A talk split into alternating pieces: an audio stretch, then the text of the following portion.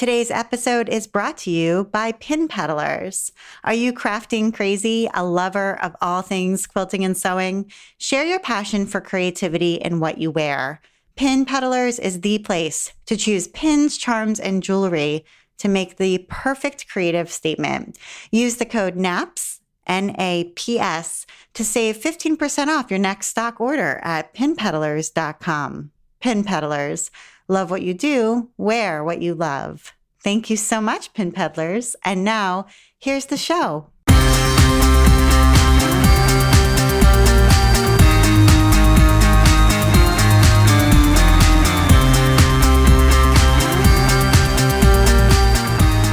Welcome to episode 109 of the While She Naps podcast.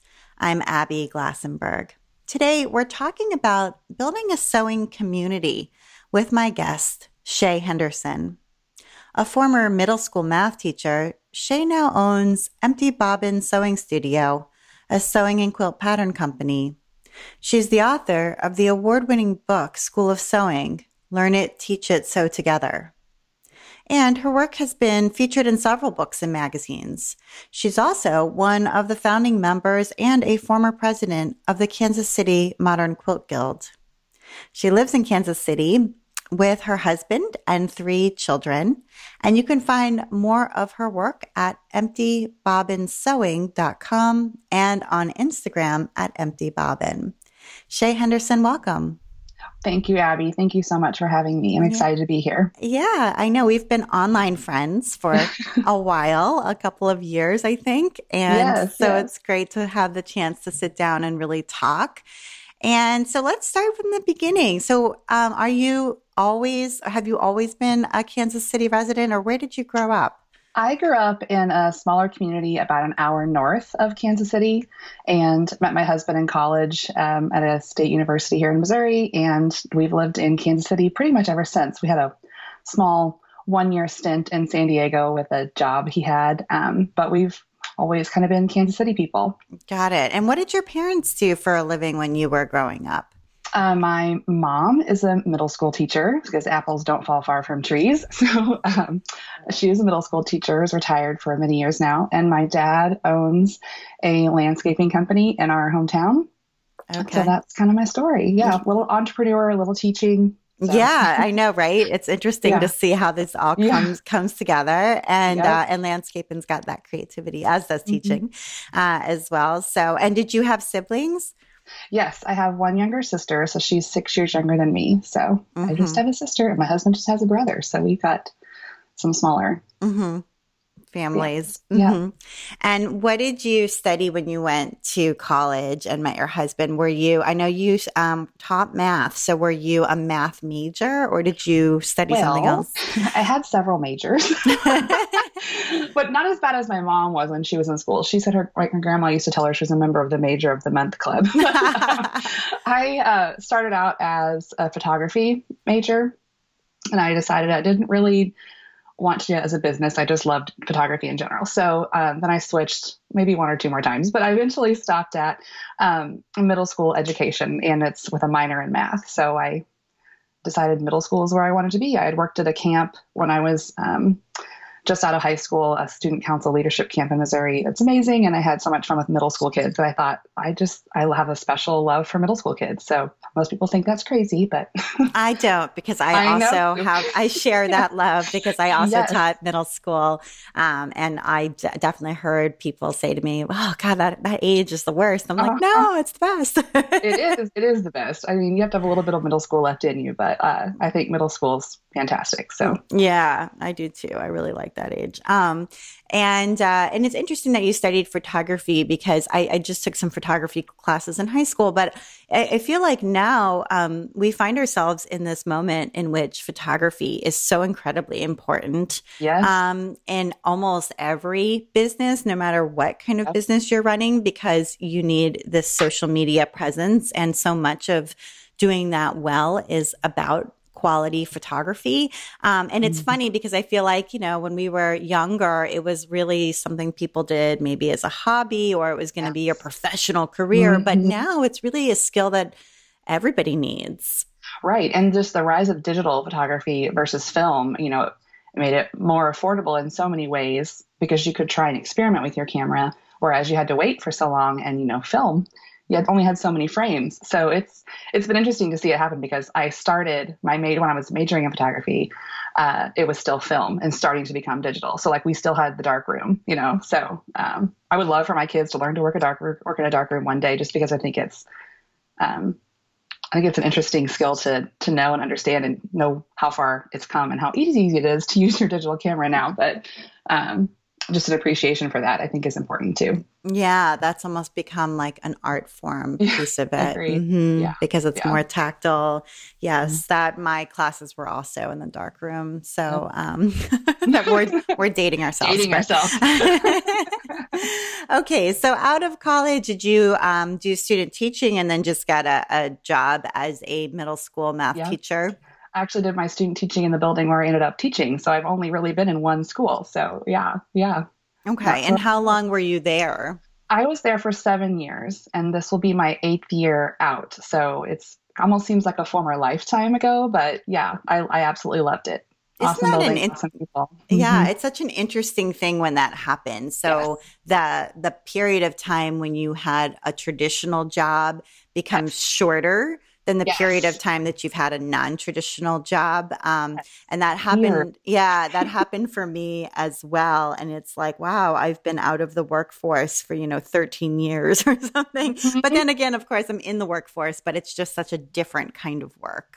Yes it is different. It just it just feels like a different like it was a different life. Like it i mean it was was amazing and i people ask if i'll go back and i always say i don't know because i never really imagined leaving it. So um I just I would learn to say never say never. I don't know. right. Yeah, life has seasons. So why yeah. did you why did you leave? What was that transition like? Right. I never imagined leaving. I thought I viewed myself as a lifelong teacher. Um, my husband at the time, my husband at the time, he's still my husband at that time. My husband was um, a consultant and was traveling all the time. And so he was gone Monday through Thursday, and we'd had two um, children very close in age.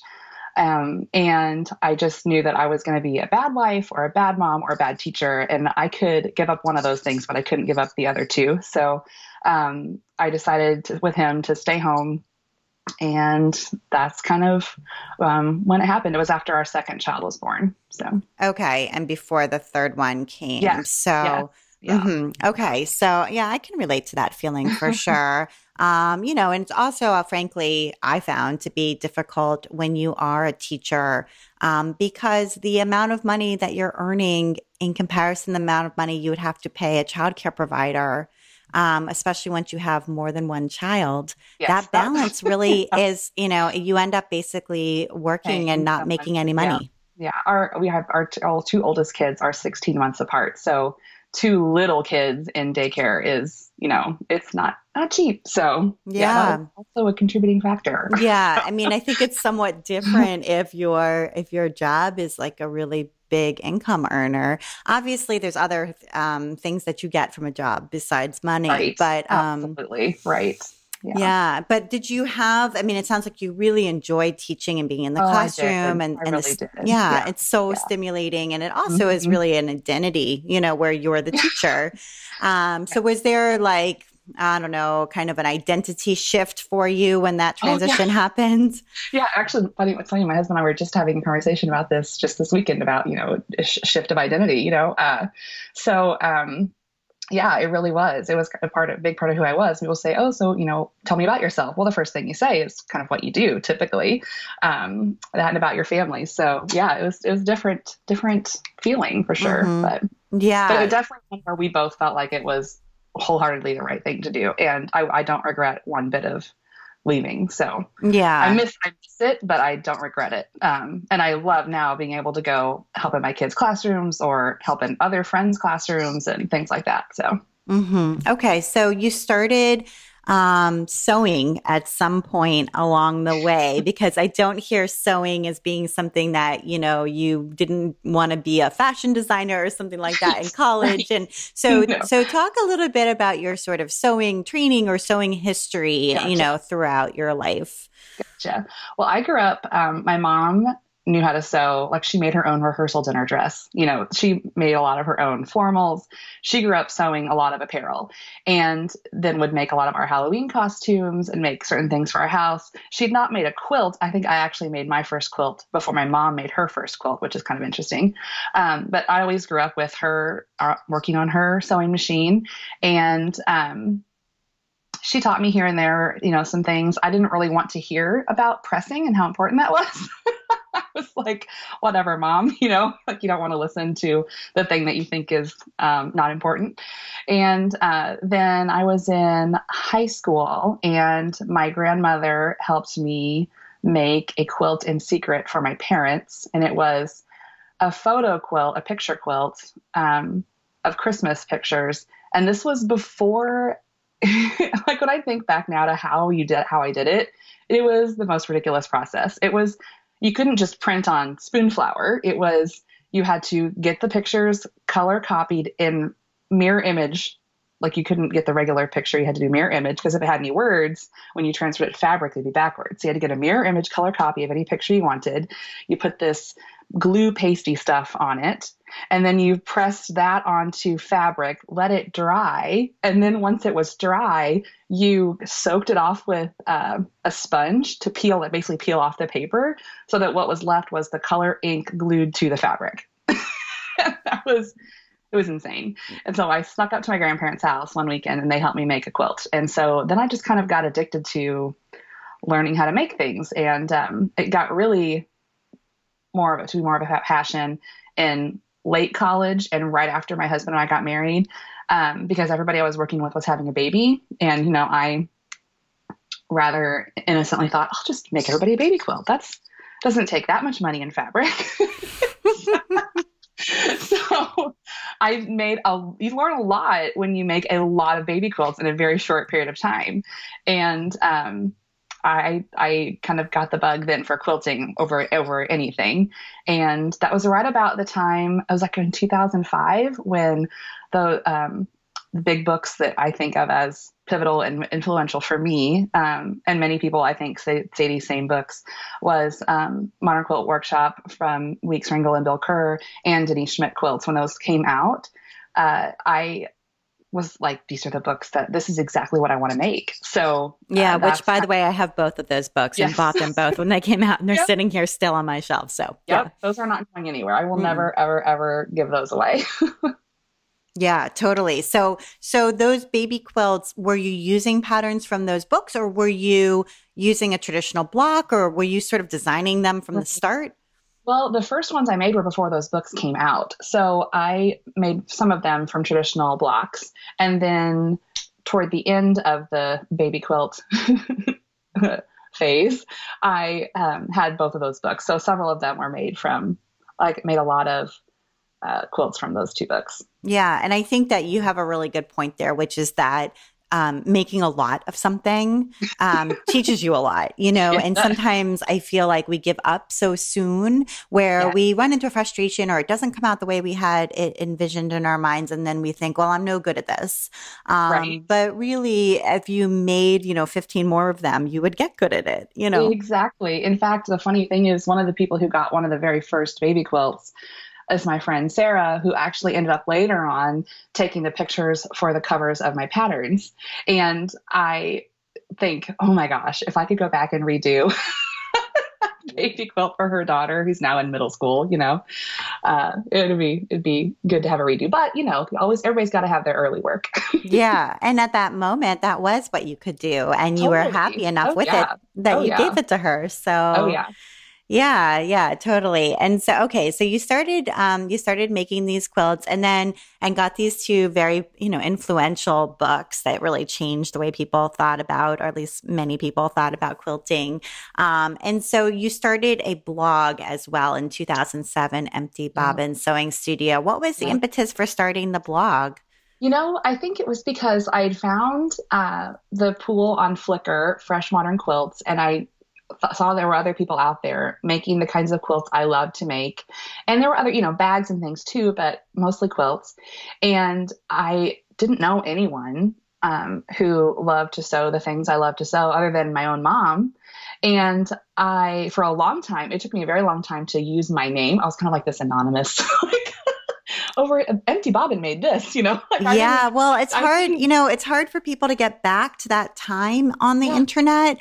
But yeah. um, first, I just want to say that that Flickr pool um, was so influential. And you're mm-hmm. not the first oh, person oh, mm-hmm. on this podcast who sure. was introduced to modern quilting through that pool. And, um, and I think it's too, true too that you know, we can trace, at least to a degree, the modern quilt movement and the modern oh, quilt guild to that Flickr pool. Mm-hmm. Completely. With, yeah. Completely. Like, I think Alissa may have been one of the first people, Alissa Haight Carlton may have been one of the first people to comment on my blog. She and Kathy Mack, who used to own Pink Chalk Fabrics. Yeah. I, I just, like, it's, it's, goes way back. So uh, yeah, yeah, absolutely. And so and back then, yes, um, people were anonymous or mm-hmm. they used kind of um, you know, a, a, name for themselves that was like their name but wasn't their name. So I was right. Abby Jane. My middle name is Jane, and that was my name everywhere. Like I didn't use my actual last right. name. And then at some point, it sort of shifted. So right, right. At some point, it's like you know what, this is this is you know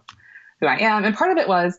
I taught middle school students. so I kind of wanted to have a little anonymity, like, you know, Googling my name or whatever. I just, I wanted to have just a little piece that was just me that, you know, I could share what I wanted and, um, put stuff out there. And I love, I just loved that community. It was, it was a wonderful kind of period of life. I didn't have kids yet. I was sewing all the time. My husband started to travel a lot. So really it was like me and my sewing machine hanging out. So. Right. Okay. So you started documenting what you were making.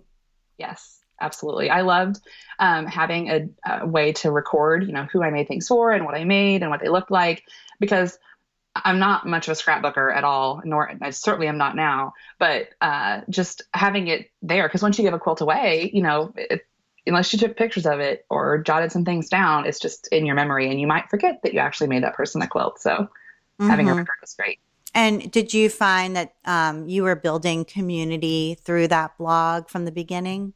I really, I thought so because I, and what's funny, like, um, uh, there are people that I am Facebook friends with now that, you know, we knew each other as blog people, like, you know, uh, Rebecca Craft. We would um, comment on each other's pictures all the time. And then we finally met for the first time at QuiltCon a few years ago. And it was like, it had been like, you know, we'd been knowing each other on the internet for like 10 years. so it was kind of funny. Yeah, I always feel like when I go to those events, it's like um, I feel like in a way you've been following the playbill, you know, for years, like really, yes. really carefully, and then you walk into this room and it's like all the characters are there. you know what I'm saying? funny way to put it. Yeah, yeah, yeah. That's funny. I totally get that. It's yeah. like they walk in and you're like, oh my gosh, they're real people. yeah. Well, and like it's just fun to talk to somebody that you email back and forth with, and um, you know, you know what they're making, you know, like their neighbors probably don't know what they're making, but you know what they're making. So yeah, yeah. And blogging is really a wonderful thing that way. So, so you had these two things overlapping. You were teaching mm-hmm. and blogging at the same time. Um, and so when you left the classroom, did having the blog help you?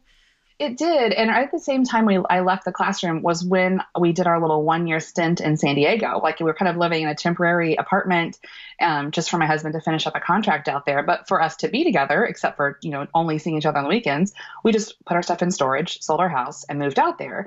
And so our kids could be with me and him. and uh, it was just us. It was wonderful. It was like this blissful year where there were no big distractions. We weren't going in 15 million different directions. It was just us. But while he was gone and they were napping, you know, um, well, you know, while she naps, absolutely, while, while they were napping, uh, I would sew and continue to write, and that's when the seed started for uh, writing patterns because it combined my love of math, my love of teaching, and uh, sewing in my one of my friends would tell you it's also my love of telling people what to do. I like being in charge, but you can be in charge when you write a pattern. You know, you can help people guide them the way that, you know, will get them to a finished product. So mm. I want to take a moment now to talk about our sponsor, Pin Peddlers. And Kimberly Foreman, who is the sales rep from Pin Peddlers, is here to talk with us. My name is Kim Foreman, and I work for Pin Peddlers. We are a company that makes pins and charms that are hand enameled and done with semi cloisonne enamel. Oh, wow. So they're kind of like the, I mean, enamel pins been hot, right? So they're kind mm-hmm. of like mm-hmm. enamel pins, but made specifically for quilters? We do make uh, pins specifically for quilters. In fact, we're the number one seller of quilting pins and charms. Some of my favorite necklaces we carry right now are a thimble and bobbin necklace that has little chains that hang down from the thimble and bobbin, and people like to collect their charms there. Oh, that's really cute. Yeah. There's some some of the enamel pin designs are also super charming and cool looking. And um, there's one that's like um, kind of an old fashioned looking sewing machine. I love that mm-hmm. one. That's one of our most popular, along with our sewing machine charm holder that looks like that antique machine. And where are you guys based? We are based in Hamilton, Missouri. We're part of Missouri Star Quilt Company now. The original company, started by Tommy and Audrey Brindle from North Carolina, has been around for over 30 years. And they met the Missouri Star people at quilt shows and wanted to retire and asked if Missouri Star would be wanting to take over the business. Well, we also do um, custom pins and charms. We actually do quite a few quilting businesses, um, guilds, museums. We do the National Quilt Museum in Paducah. We do all of the pins for Quilt Market and festivals like at Houston, Chicago, St. Louis. Oh, that's so neat. So if a small business listening wanted to have some pins made of their logo or, you know, just to sell like some a particular design they have in mind, they right. could get in touch and see if that would be possible. Yeah, they sure can. And it's it's something that's really it's small to wear so it's an easy way to get your branding out there for everyone to see. You can go to pinpeddlers.com and you can also call our 800 number, which is 800 841 8691. Thank you so much, Pin Peddlers. And now back to my conversation with Shea. Yeah, and I want to talk about your print patterns in just a moment, but I do want to touch on the teacher training and the ways that it still is useful for you now, whether you're writing patterns, writing books, actually teaching, you know, mostly probably adults um, yes. to sew and quilt or um, working with the Kansas City Modern Quilt Guild or, or whatever it is you do in the sort of sewing sphere, even blogging. Um, can you talk a little bit about maybe some specific things you learned as a teacher or in teacher training that still um, are relevant in what you do day to day now? Right. Okay, that's a great question. I think that probably the two big things are knowing, like, um, one of my favorite things to teach in my math classes was problem solving and kids don't know what they don't know because when they're working at looking at a problem and they they can't jump to the answer right away because they don't know all the things that will get them there in the middle. Sewing's kind of the same way. Like you see this project you want to make, but you don't realize until you start sewing what it is that you don't know how to do. Um, like you might think, oh, there's a zipper. I have to learn how to put a zipper in, but you might not know all the other things that are techniques and things that you need to do to finish the project. So helping people realize what it is that they um, need to understand is, is a big big deal, helping you know what you don't know. Like my friend Pam in my sewing classes was like, how do I know if it's a pro- the problem with the seam is something that I can just, you know, breeze right on by or how do I know if it's a problem that I have to unpick the seam and fix it? So those are things that you just don't know until you start sewing a little bit. And then you start to realize, oh, that's a seam that will be hidden. I can I can move past it. Or oh, I'm going to have to go back and fix that. So that's one. Another one is visuals. I think that's a really big thing. Um, not everyone, you know, and everybody, I think everybody understands this, but um, not everyone can just read the text and understand exactly what it is. So a visual is a big thing. So illustrations and pictures were a big thing for me uh, as a teacher and also in the sewing world. Yeah, and I think you're totally right in my experience of teaching sewing as well uh, many people who are really real beginners, they get hung up on the perfection of yes. a seam that isn't going to matter. Mm-hmm. Um, so they're like, well, it's slightly curved and I want to sit and unpick it. And it's like, well, you're going to slow down your progress and also your enjoyment because you're not going to get to the next stage.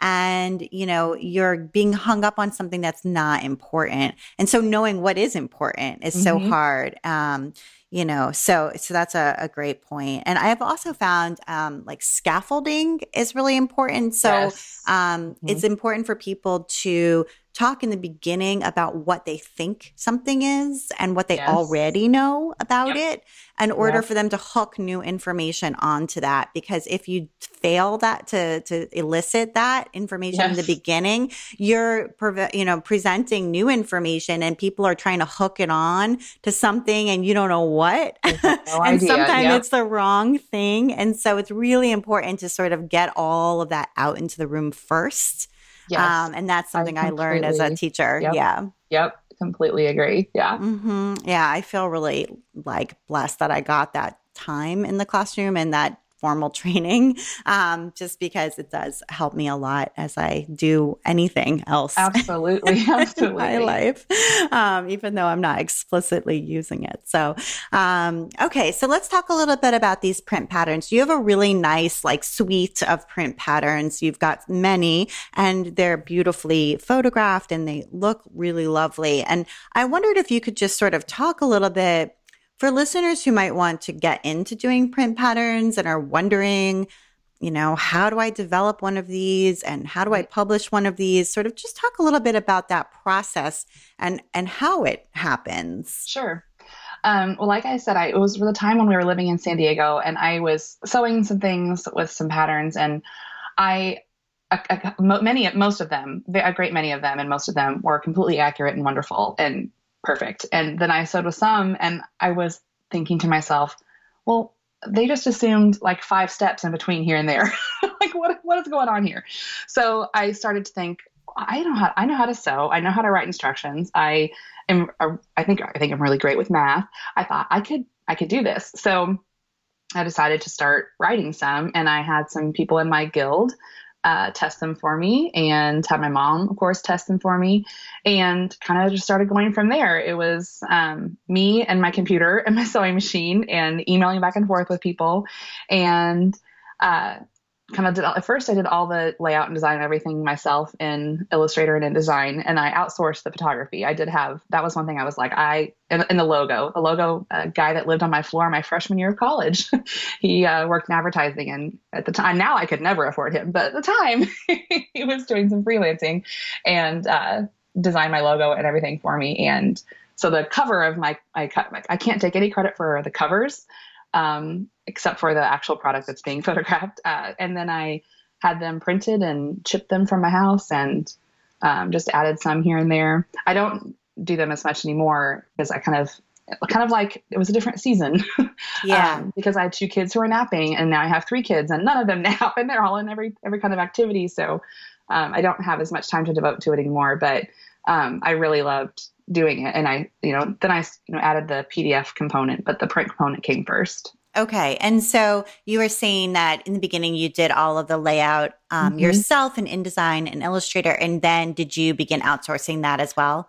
Well, uh, no. Uh, uh, for as far as uh, the ones that are printed now, they are all still done um, in the file that I made. And then I mean PDF ones. Just in the last several months, I worked with uh, Kristy at Page and Pixel, and she uh, developed a a template for me to kind of update the layout of my PDFs.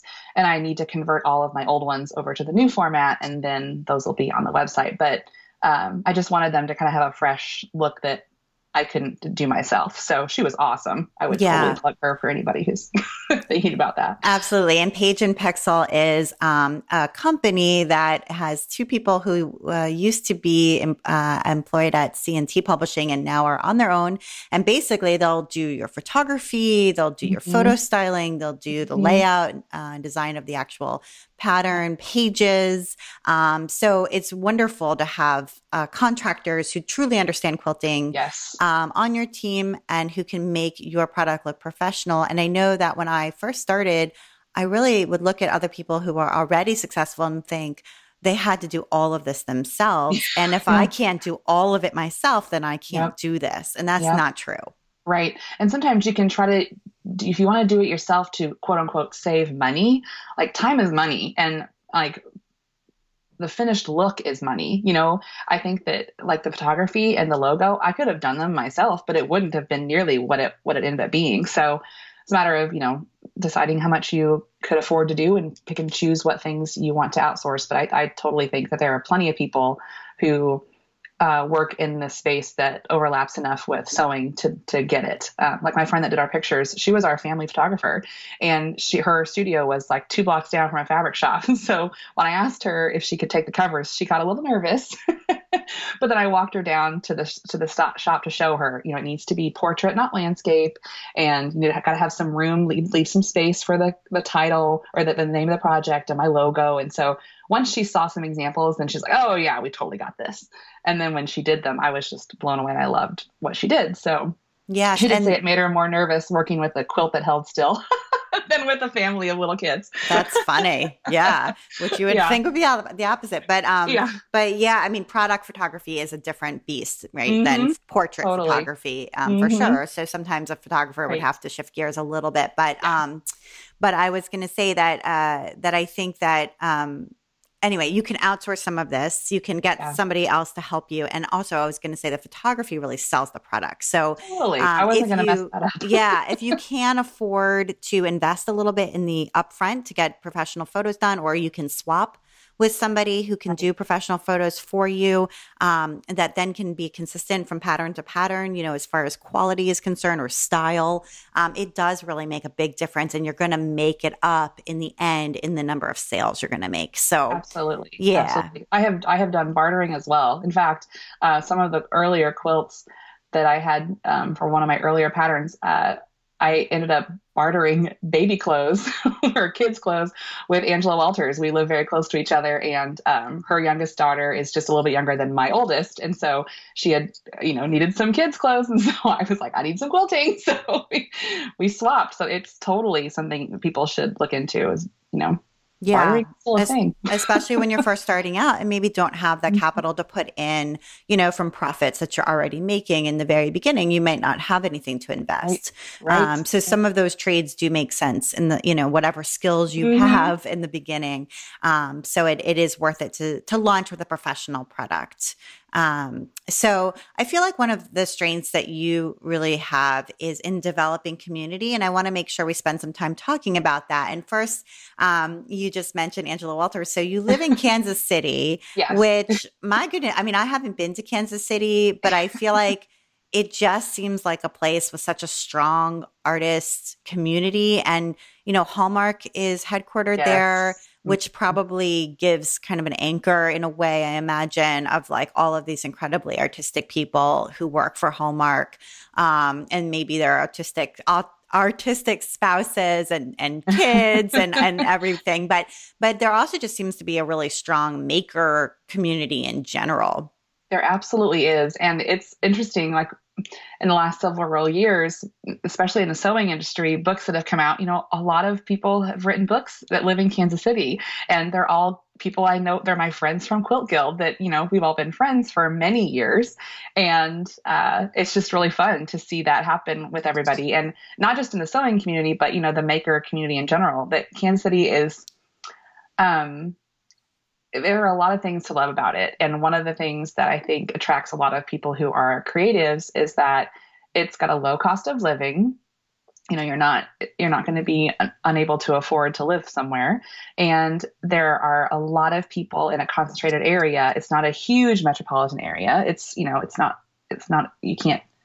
It doesn't take forever to get from one spot to the other, and uh, there's a lot of people that live and work uh, near downtown or um, in the Crossroads area, there's a lot of it's called the Crossroads area in Kansas City. There's a lot of artists and um, different types of media that that are working there, and it's just a, a, neat hub and a neat way to like go look at other artists with the people that you do this other type of art with. Uh, it's just it's a very fun place to be. Yeah, and the Kansas City Star um, you know, uh, features featured quilts for years in the yes. in the newspaper, yes. um, mm-hmm. which I found to be really fascinating too. Absolutely, they did, and I think that um, it's interesting to see people use traditional methods from or traditional blocks like that and and spin them around and and do new things with them and the there are a lot of guilds in the area and some of them you know are one of the people that worked in my was in my guild worked for kansas star books whenever they were publishing uh, books in the craft industry in the craft world. Um, so there's a lot of overlap and Kansas City and art. Yeah, really cool. So, so that takes me to um, the founding of the Kansas City Modern Quilt Guild, which it sounds like you were pretty instrumental in working on, and I'm sure that was a huge job, um, but probably a pretty satisfying one to see a community that you built continue on. So, you want to talk a little bit about what that was like and how you sort of gathered that first group? Sure, and in fact, um, I cannot. I can take like a tiny, tiny, tiny portion of the credit, but um, there's a lot of people who uh, kind of came together like a perfect storm, really. Uh, I had seen on because of blogs being a thing back in the day. Uh, I'd seen uh, Alissa and Latifah post about the LA Modern Quilt Guild having its first meeting, and I think I saw that in like October of 2009, which coincidentally was the same month that my middle son or my middle child was born. And uh, so, you know, I'm in this like newborn stupor of like not getting sleep. And I see these posts about this uh, guild and I think, oh my gosh, I would love to have that. And right around the same time, Jacquie Gering had posted something on her blog that made me realize that she lived in the Kansas City area because I had didn't realize that she lived near Kansas City. So I sent her an email having never met her and said, "Hey, are you seeing what they're doing in LA? I totally think we should do that." and so we emailed back and forth. I still have those emails. And, and I was like, I just had a baby. I'm on maternity leave until January. Uh, I think want to get together. Um, so we met at a Panera and uh, my Graham, my now eight year old, was in a little infant carrier, and we kind of hashed out an organizational meeting and um, happened. The organizational meeting happened in December, and we had our first official meeting in January of 2010. And the people that were at that first meeting, Lauren Hunt, I met for the very first time. She ended up taking the pictures for my book. Alex Ledgerwood, uh, who I count as one of my very dear friends from Quilt Guild. She was there. She now has a book in the sewing world. Um, it was just an interesting storm of people that were all there, and I think there were like 32 of us. And now the guild has grown to you know well over 150 or 175 people. Wow! And it's um, it's it's a lot of fun, and it's just um, people were so excited to meet people in person that they either maybe had heard about or um, maybe had read their blog, but just to have another person and someone to when you say, "Hey, look, I made this." If you say that to your neighbor, they might say, "Oh, neat." But you say, "Hey, look, I made this" to somebody who gets it. It's, I mean, it's like an instant connection. So that was, I mean, I remember that day in that meeting. I will always remember that. It was a very fun day. We left there thinking this is going to be so fun. so, who were they? Who were I mean, who are the people and maybe who are they now? The people who who come to or are part of the Kansas City Modern Quilt Guild, are they younger people? Are they, you know, women, men, people from all different backgrounds? I'm just wondering who they are. Right. It's a really amazing and wonderful mix of people of all ages. You know, there are people my age, people younger than me, my mom, my mom's age, older than my mom. There are men, um, couples. There, it's there are people who work in fields not related to any kind of art at all. There are people that work in like their work at Hallmark or spouses of people who work at Hallmark or other creative uh, locations. And I think that that's what makes it great is that it's a mix of people of you know all different types and ages. And it's also it's almost more of a regional guild if you ask me because you have people from Kansas and Missouri because Kansas City straddles both states. We have we have um, one of the officers that's one of the officers now drives down from Omaha, Nebraska. so there are people that come from you know an hour out. Like my mom would have to drive over an hour to get to the guild. So it's it's um it's kind of a regional thing, really. I think. Mm-hmm. Yeah, that's great, and it's neat to hear that it's a really diverse group of people. Mm-hmm. Um, you know, I think that one of the things that quilting is battling is the stereotype of who is a quilter. Um, but I think if you really look uh, and it doesn't take that much looking. You'll see that quilters are everyone. There's lots Oh, of yeah. different Mhm. people Absolutely. involved. And it's just, I think they're also some of the most funny people I have been around because, I mean, show and tell, when people are showing a quilt and, you know, describing it, there's always something funny that, that people, and if you ask me for example, I wouldn't be able to come up with one right now, but uh, it's part comedy hour, part quilt build meeting.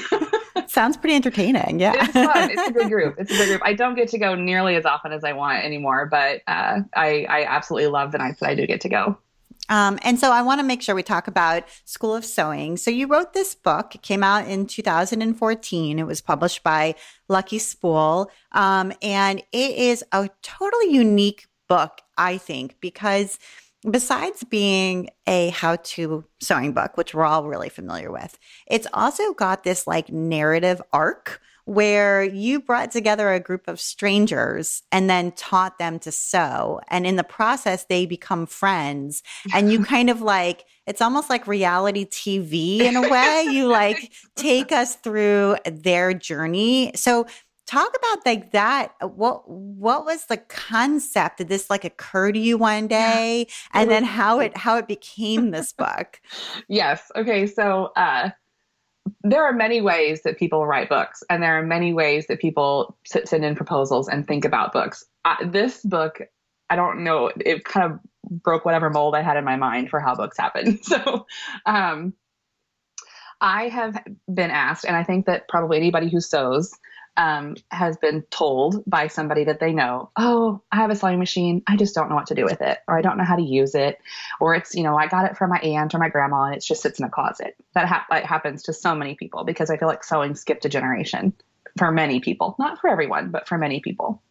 And so, in a matter of about t- a two to three week period, I had eight different friends, neighbors, childhood friends, people I used to work with that would that had said to me something about how they had the sewing machine, they just don't know how to use it, and it typically was followed by, "Could you teach me?" so, um, I used to do just send people like a list of, "Oh, here's where you could go to, you know, check out a class," but I thought it's like the sign that the universe like hitting you on the side of the head when that many people ask in a short period of time. So I thought, okay. So I sent them all an email and I said, if you're serious about wanting to learn, I am serious about wanting to teach you. So here's what I would propose. And I say we should get together once a month for a year. We'll do one project each time. They'll be small, they'll be useful. And the end, you are going to make a quilt and you will like it. so um, that's kind of where we started. And so they came over to my house the first night, and I posted a picture on Instagram of them around my kitchen table. My mom came as my teacher's assistant to give me a second set of hands. So I had, I mean, Rhett, our youngest, was a newborn. he was just a baby, like four months old or something. And uh, we kind of went from there. So we were a couple months into it. And then um, my husband and I were on our way across Missouri, across I 70 to St. Louis to my niece's birthday party. And I get this email on my phone from Suzanne.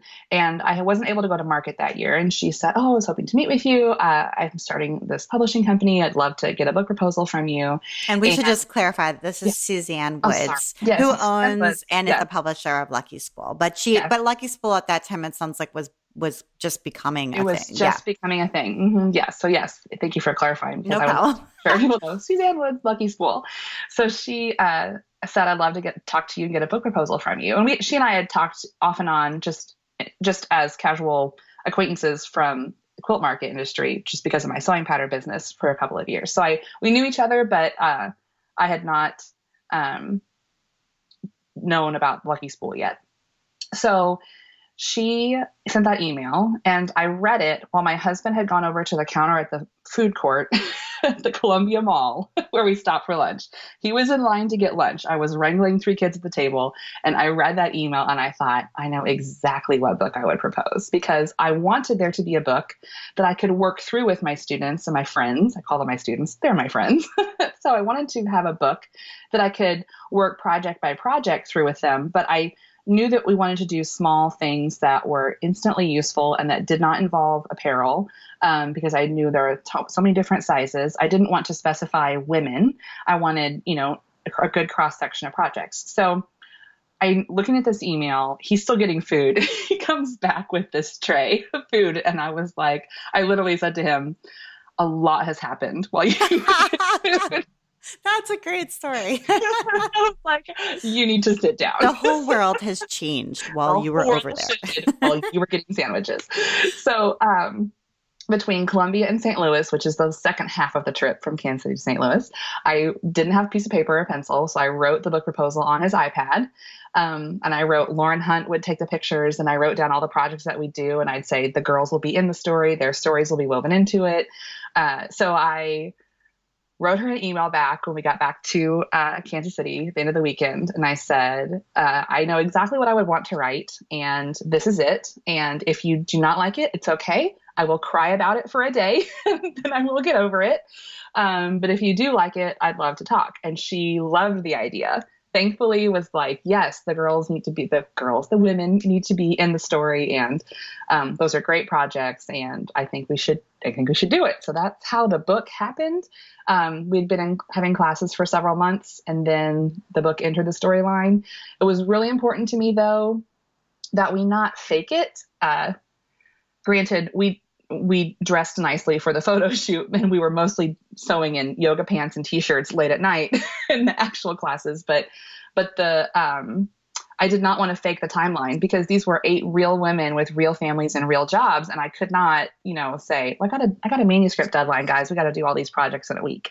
So um, Suzanne was very, very like true to that storyline and, and said, we'll keep it the same. Here's when the manuscript can be due, and kind of happened that way. So And so, so two things. One is, um, I, I just think having written book proposals myself, um, the ones where you know immediately exactly like the whole table of contents, you can write it in five minutes. yeah, You know, um, versus the ones where you're struggling to Yeah. write the table of contents, to Yep. create the sample project. That should give you that feedback, like as a signal as to Yeah. which of these ideas is the right idea. Um, Right. so anyway, I just I think that that happened to me as well, and and and I think you need to recognize in yourself um, which one of these works, and so and so when Yeah. it does flow that fast, there is a that that that's a good sign.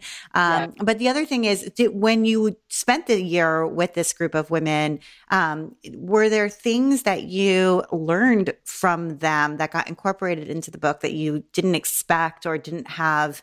you know, in that initial sort of sketch of what it was going to be. You know, I think that one of the things that um, I loved and I loved, I really valued getting from them is the, the the fact that they didn't know each other at all. Like a couple of them knew each other, but they all knew me. They didn't know each other. Um, but the the tips about building community that way, I love weaving those in. But also their uh, mistakes that that happened along the way. You know everybody had a project that did not go well for them. Like there was everybody had that one. And so and they could all tell you which one it was. Um, it was kind of different one for each of them where they just were having an off night. And i i loved being able to use those moments in the book um, to talk about you know overcoming that and things to look out for and weaving extra tips into the project instructions themselves that if it was one of my regular patterns, I probably wouldn't have done as many tips as I did. I would have done some for sure, but um, just little things from sitting there with people who are brand new sewers, you know, um, it's a different mindset and focus for your writing too. If it's a person who is brand new to sewing. Yes, and teaching is very valuable that way as well, um, which is to say that you may not anticipate the mistakes and problems that people have, but when you teach in person and you've taught it to uh, several groups, you Yep. see, um, you know, this is where they run into trouble, and here's how you can prevent that trouble from happening, um, and it really strengthens the instructions. Yep. Yep it was it Mhm. was an amazing experience, and I, I um, when the book came, it was like know a yearbook signing party. we had a little, we had everybody over and uh, got to look at it, and they just them seeing all of it in print, and you know, I'm just so proud of everything that they made and the things they've made since, and and it's it was a really awesome experience. And the book, I mean, I, I got I, it it was and is everything and more than I thought I hoped it would be when I wrote that proposal. Like it was, my voice was still there. The pictures, Lauren Hunt did an amazing job. Um, it was just, I love that book. I love it. yeah. And I hear that a lot from Lucky Spool authors, by the way. Um, oh, yeah. That doesn't surprise me. Yeah. Yeah. And I don't hear yeah. that from authors of all publishing houses, I will say. Well, I, I know that it was important to Suzanne that, you know, that, uh, the people that I got, you know, included, I think this is probably true of all of her, her authors, about included in, you know, things like the cover and um, the title and just all of that. It was it was a really wonderful experience. Um, I think people we we built our house, and people always say, "Oh, the process of building a house is so hard," and "Oh, the process of writing a book is hard." I really love both processes. I loved building our house. I loved writing the book. I I just I loved being part of those experiences. So um, they're both things I would totally do again. and people can take this book and they can either work through it independently if they want to learn to sew um, because you really show them how to shop for a machine, how to shop for fabric. And these are things that are really overwhelming in the beginning um, when you're just getting started in a new hobby or a new pursuit. Um, or people can take this book as a teacher and use it basically the way you had wanted, which was basically mm-hmm. like a mm-hmm. curriculum. Um, or if they're even just like a peer of friends and want to work together to work through it, like almost like a workbook sort of. Mm-hmm. Um, so, have you seen groups do all of those things? Yes, I have. And it has been the coolest experience. Um, I have had people who are who knew how to sew but wanted to kind of refine some things and they've written to me saying i used your book and i um, and kind of working through it and kind of reteaching myself some things. I've had a lot of men email me saying they used it because it doesn't, it's not girly. It doesn't have skirts and, and uh, there's one ruffle. they can omit the ruffle. But um, I've had a lot of men say they've been using it. I've had a lot of shops that will use it to teach beginning sewing classes, like in a series and um, other people that are individuals that you know get up, get people in their neighborhood or get people in their you know, local library or something to get together to sew. Uh, so all of those things, and every time I hear one, I think that is just awesome. The coolest one, though, um, one of my favorite stories, um, was um, someone told me that their sister or sister-in-law used it to teach some women um, who were uh, refugees to sew to earn money for their families to to sew just simple projects and use that. And when she told me, I mean, I just that was I would have never dreamed that someone would do that with a book, and I thought that was that's really powerful and meaningful and i love, loved hearing that so. Yeah yeah it's so neat to see what's what you know it's now it's in everybody's hands what they can do with it. Right it's like to say something life of its own that you it's like a kid you have this vision for it and then they kind of do their own thing too so. And I know you posted on Instagram not too long ago about another book proposal that you had put together in 2011 yeah. and it wasn't accepted. And I also wanted to talk about that because I also have put together a book proposal maybe around, it was a few years after that, mm-hmm. um, that didn't go anywhere. And I just think that very few people talk about the ones that oh, don't right. go anywhere, where right. they spend so much time and effort mm-hmm. and hope and dreaming about this yep. and yep. sending it off and waiting. And it gets, you know, however far along the chain before it dies. And, um, and those those ideas i don't know they linger so so what was that experience like and uh, for you that right. that one um i it was one it was I wrote it when we were living in San Diego and I looking back now, I know that it was good that it wasn't wasn't accepted. And like you said, like the the ones that you write and like you just have everything on paper instantly you know exactly what it should be, that's the one where you know where your heart is. And that one was a great I, I liked doing the proposal. I I still I would have loved the book, but um it just just didn't go. It kind of got quite a way through the process, and then it was a, it won't work, and I was sad. so, um, I think that now, if that if that book had happened, school sewing would have never happened.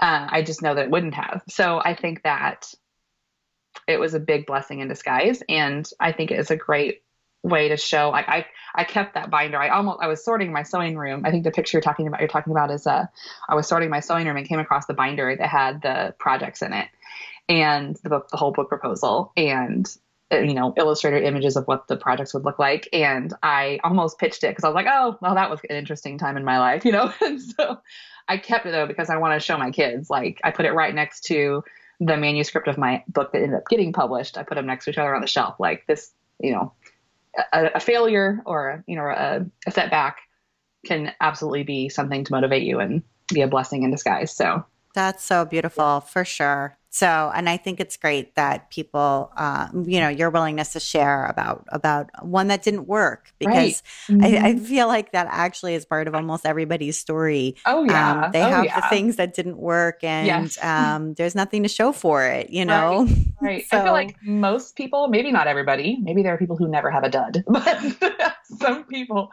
would, most people probably say there was always a project or a book or you know whatever that was just a dud. You know, it was like, oh well moving on. yeah, it didn't happen exactly, and and yeah. that that's not something to set you back permanently. Right, right. Yeah. Yeah. So, um, so on kind of a, a more upbeat note, um, also talking about your Instagram, can you, um, speak about Operation Cinnamon Roll? Oh, yes. So Operation Cinnamon Roll is something that happened kind of, uh, very unplanned several years ago. It was about three or four years ago. I can't remember now. Um, I had always wanted to make cinnamon rolls. I wanted to be able to have a good recipe to make cinnamon rolls, but like that book proposal, everything else I had tried to make with cinnamon rolls had been a dud. so I finally found a good recipe and I was so excited about it. So we started making cinnamon rolls for a few friends and neighbors uh, a couple Christmases ago. And we would deliver them and like kind of late at night because it took a long day to make everything. And my husband would play guitar and we go sing, we wish you a Merry Christmas at their doorstop and then leave. And now it's kind of like a thing. Like we do it. and it's like, you know, 15 families that we make cinnamon rolls for. And every year we do it. And it's kind of, it's just, it's super fun. Like we spend a day making them and then get in the car and deliver them. And then last year, my husband was out of town and I think one of my kids was a sleepover or whatever the day I made them. And so it was like me driving around with my littlest elf who had fallen asleep in the back seat. But um, it's really fun to show up at someone's doorstep and they know you're coming. You know, you say, Are you going to be home? and then there you are with cinnamon rolls. That's and, awesome. Uh, so yeah, um, maybe I can publish a link to, you know, whether the recipe's online or in a cookbook, oh, yes. but either way, so people it can. Is, yes. Yeah. And it's um it's a woman named um, Kimberly, and her website is called The Driveway of Life. And if you Google Driveway of Life cinnamon rolls, she has a post and it has pictures, um, step by step. And uh, it was the first time I've ever made them and thought, oh my gosh, this actually worked. so. Okay, I'm totally now my mouth is watering. I'm like, just I really want one. And so. she's very she's a very big proponent of lots of cream cheese frosting. So yes. Agreed. Um, okay. So we have that. It will count that as one of your recommendations because yeah, that's sure. just delicious and sounds really good. So, um, yeah. but you do actually have a few other recommendations as well. And one of them is a journal called One Line a Day. And I am the worst journaler. I guess I'm a good blogger, but I'm not a good paper journaler. Yes, I love this. It's called One Line a Day, and it's a five year journal. It's a little teal book with gold edges. And I first heard about it from Camille Roskelley, who is a fabric designer uh, with Moda and writes her own patterns for th- her company's called Thimble Blossoms. And uh, she posted about it many, many years ago. And I had been looking for a way to document things that my kids were doing or that I was doing, but I didn't want to I couldn't journal like a whole page, you know, I just, there's no time. So it's um, two or three sentences a day. And what's cool about the book is that each page is covers one day for five years in a row. So it'll say like January 1st at the top, and there's five spots. So January 1st, 2017, January 1st, 2018, they're all going to be on the same page. And so as you go through, you go through the book once, and then you go back through it, you know, five times, and you can look back on that exact day three years ago, you know, oh, three years ago, Eleanor said this funny thing. Well, mine, I have things that my kids did, things that we did as a family, things I did as a business, like these patterns came today, or this happened for the book today. Um, so it's interesting to see you can use it as uh, for if you're a parent with kids, you could use it professionally with whatever your career career is. You could use it creatively, like to document what you worked on. Uh, I love it, and it's inexpensive and it's little. It's one of my favorite things to give as a gift to people. So yeah, I was going to say it sounds like a great baby gift too. Awesome gift, yes. And they make some that are like now they've kind of people have kind of caught on to it, and they make some that are you know ones for kids and ones for you know there's a one i think a pink one that has a little baby image on the front. But i like the traditional teal you know the classic original one line a day. And i'm on my second one now so it's it's been going for a while. I love giving it to people as a gift so. Yeah it just reminds me it's like the analog version of facebook memories Totally, totally. In fact, what's funny is I've actually used some of my Facebook memories to go back and fill in on days that I've missed. I keep it on my nightstand, and some days I'm better about putting it, putting something down than others. But you know, if I get forgive myself for forgetting a day or two, then I'm okay. yeah, forgiveness is important when you're trying yes. to do something every day, for sure. Yes. So, yes. okay, and you wanted to recommend the Young House Love podcast. So I have listened to the Young House Love podcast a couple of times, and the ones that I've listened to have been really good. Um, so, do you want to talk a little bit about what um, what this podcast is and why you like it?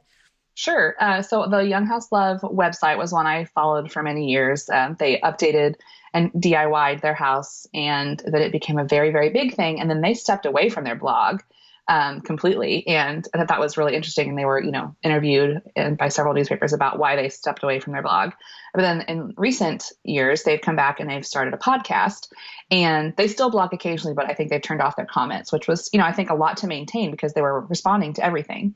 So their podcast is awesome. I love their that they're um, just very jovial and friendly and cover lots of different topics and uh, quirky. I um, loved on their blog how when Sherry, it's John and Sherry, they're a married couple. Uh, Sherry would talk about wanting to learn to use her sewing machine, and she called it "Oh brother." and so um, she would write about the mishaps with her sewing machine and I actually had her in mind as I wrote my book. Like, that's a person who I would want to read this book because I would want her to succeed. And uh, right about the time they stepped away from her blog, I emailed her and I said, Hey, I've got this book. Can I send it to you? And so she's like, Oh my gosh, sure. So I emailed her and I sent it to her. And then she wrote back that they got it she loves it. And she's kind of sewn some, a couple things.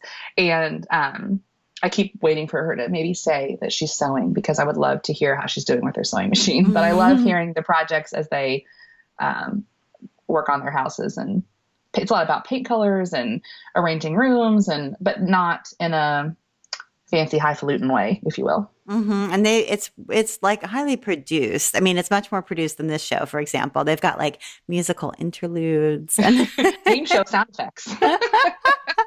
things I don't have, um, which I'm always like really impressed by when other people have them. I'm like, wow, that's a really nicely produced show. Uh, so okay good one and then you also wanted to recommend a um, what you're calling a seam gauge or a cloth guide yes and different companies call them different things but what it is and if people are picturing their sewing machine it lays on the flat bed of your sewing machine and it screws in or they do make magnet versions but mine is a i also on a janome and you screw it into the base of the sewing machine but it's like a t-shaped guide the letter T, and it helps guide your fabric along um, to go into the the feed dogs. And it, if you want to have a perfect half inch seam allowance, you can adjust it so it's a half inch. And I absolutely love it. Mine's permanently attached to my sewing machine. Uh, you could use it for a quarter inch too, although I typically use my quarter inch foot more that way. Uh, but I love, love, love using it, especially if you're sewing with curves and a half inch seam allowance on clothing. It just, mm. I just, it, it makes it easy to make sure you're not like, you know, going all wonky, but they're an inexpensive thing. And uh, between that and an extension table, I think those two things make a big difference in in enjoyment of sewing. Yeah, and we'll definitely link to that so people can yeah. see what it looks like and see whether mm-hmm. they think it would be mm-hmm. good on their machine. Yeah. Um, yeah. super cool. I don't have one, so I'm going to take a look as well. if you um, ever, if you sew very many half inch seams, it's I think it's super useful. Okay, good to know. Yeah. Well, Shea, thank you so much for taking the time to be on the While She Naps podcast. I really well, enjoyed talking to you. I have enjoyed talking to you immensely, Abby. Thank you so much. And you've been listening to the While She Naps podcast. I'm Abby Glassenberg. Visit my blog, whileshenaps.com, where you can sign up for my email newsletter to get the best in sewing, blogging, and small business delivered right to your inbox each week. Today's episode was sponsored by Pin Peddlers. Did you know you can have high quality custom pins and charms made especially for your group or business? Pin Peddlers will help you create the perfect statement piece to let the world know who you are. Shop owners, give them a call about wholesale opportunities as well. Save 15% off your next order from pinpeddlers.com by using the code NAPS, N A P S. Pin Peddlers, love what you do, wear what you love. Thank you so much, Pin Peddlers. And if you enjoy the show, tell a friend about it. Thank you so much, and I'll see you next time.